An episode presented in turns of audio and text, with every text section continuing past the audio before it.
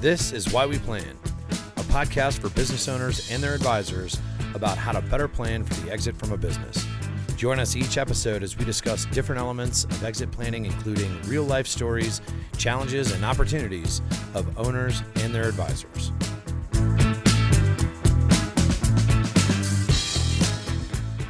Welcome to this episode of Why We Plan. My name's John Brown. I'm the founder of BEI, which is an organization which supports business advisors and helps them help their clients exit their business in style.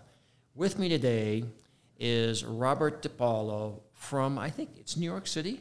Yes. in New York City.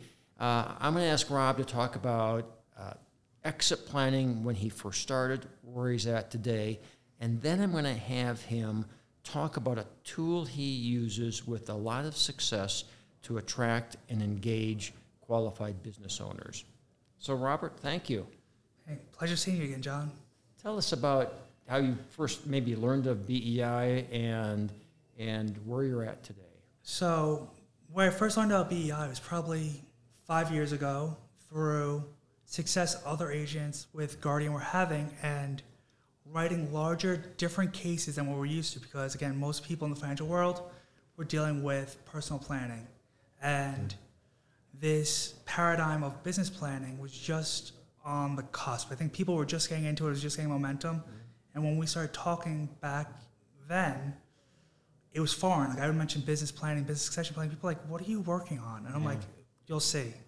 And then uh, all of a sudden, I feel more and more people are trying to throw a designation or say they do business succession planning because now the cat's out of the bag and the momentum's there, and all these business owners that we keep talking about for years are hitting that crust of having to come over, having to transition. And I think even COVID accelerated that to some degree. Yeah. That now it's on the forefront of a lot of different things and more people trying to get into it. But having the solid foundation of like when we started makes it a lot more interesting now to see where other people are. And I think even how BEI and the tools we use have evolved. Because I remember when I started, we had this strict seven step process. You had to, we went down in order and it was successive, and then you had to go from one to two to three. But as things evolved and as people evolved, planning evolved.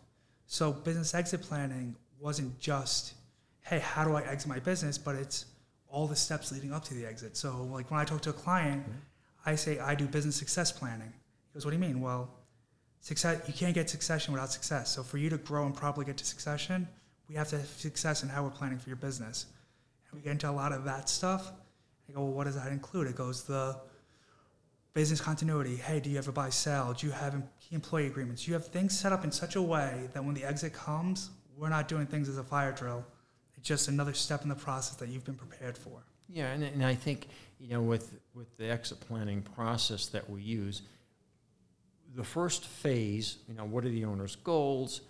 What are the resources? Knowing that with accuracy and knowing what the resource gap is, that sets uh, BEI members up to then go to the next step, whatever it is. It might be continuity planning. It might be transferring the business to my kids. It might be I need to grow a business value by $3 million, so let's look at key employee incentive planning. But once that first phase is complete, then you've got the freedom to do what you want to do. Yep. And I think it all grows because I hate to say it, every business owner is going to leave in some way, shape, or form. Because that's the one thing that's guaranteed. You're either going to retire, you're going to sell, or you're going to leave on your back. Yeah. So one way or another, you're leaving this business. Are you doing it on your terms? Because it's not like you're going to work forever. At some point, we're not eternal. Yeah. And business owners get that. And I go, look, I'm not saying you're leaving tomorrow because when you say business exit planning, people always think like, oh, well, I'm not looking to get out of business right away. I'm like, well, you're to leave at some point. Well, don't you want to have success in how the next stage of your business goes? So the success is in the succession planning, is how I get them to really get into it. And it really starts with little tweaks like the continuity planning, the buy sell, the things like that. But then I have other people who come in right away who are like, I'm out in three years, I need to be out in two years, what do we do? And those are the cases which I think were the foundation of where we got to the expansion of what everyone does now. So that that's that's really a good explanation of, of what what you've learned to do and what you're doing to help your clients. Tell us about a tool you use to get the attention of the business owner, or in your case, also the advisor perhaps is more important to talk to than the owner. So again, presence is uh, utmost important. So paper mail died like the dodo bird. No one really reads their paper Yeah. mail. No one really looks for newsletters. We don't really do things that way. Things from there were the evolution, like the BEI newsletter, the rebranding of the BEI newsletter, and using that.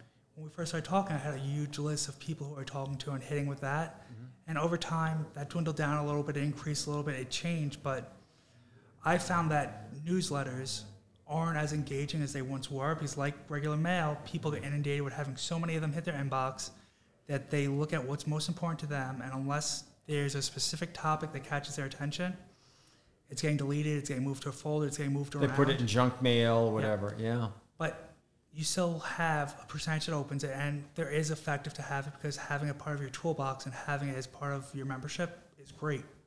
But where I found the most success is repurposing it and putting it on other platforms. The most effective platform I use it with is LinkedIn because LinkedIn is living and breathing. I could put a newsletter up as an article a week ago or a month ago, pardon me, someone reads it, someone interacts with it today, it gets back into people's news feeds. Someone sees it, someone's looking at something, and they reshare it.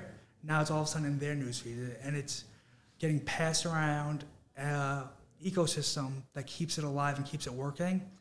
And it plays on multiple fronts. Like I have clients of mine who I connect with on LinkedIn. I have prospects of mine I connect on LinkedIn.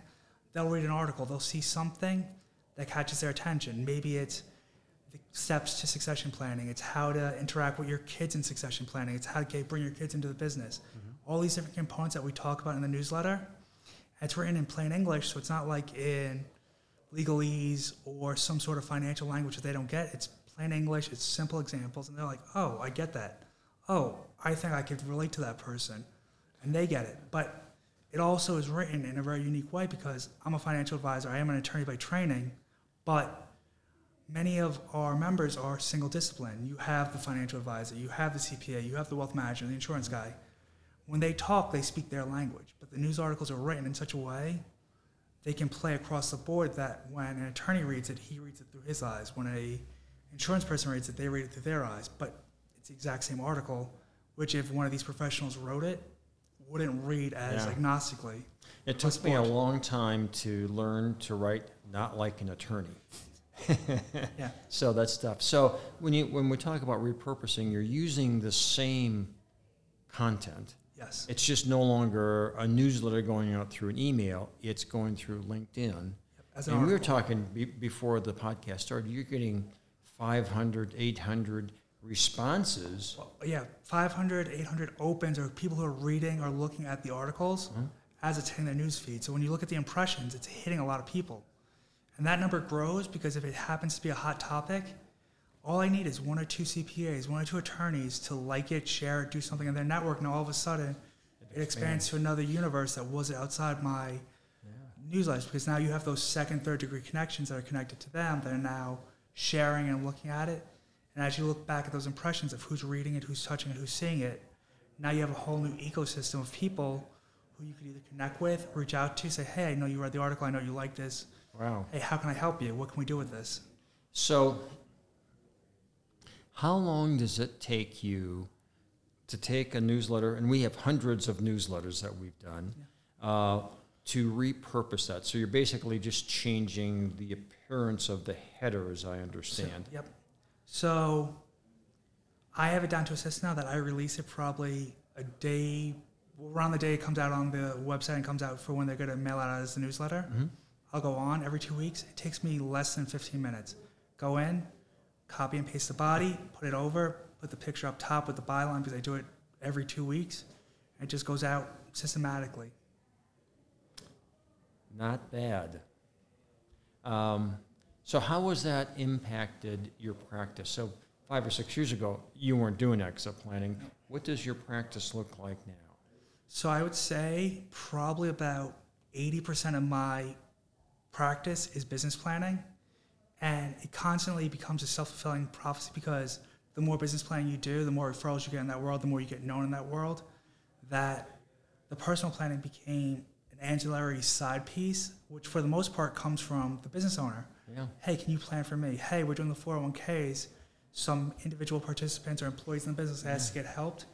That I'm not really prospecting the individuals as much as I used to because this business ecosystem, as long as you stay perpetuated in it and you're known in it, almost keeps growing on itself because there's more and more people who need help in this area. Yeah, that's amazing. That is amazing. So, you know, at the end of the day, this this is why we plan. Uh, Robert, thanks a lot. Appreciate it. That was very informative, and we'll see you next time. Perfect. Thanks for joining us. Be sure to tune in for our next episode. If you'd like more information on better ways to plan for the future, please visit exitplanning.com.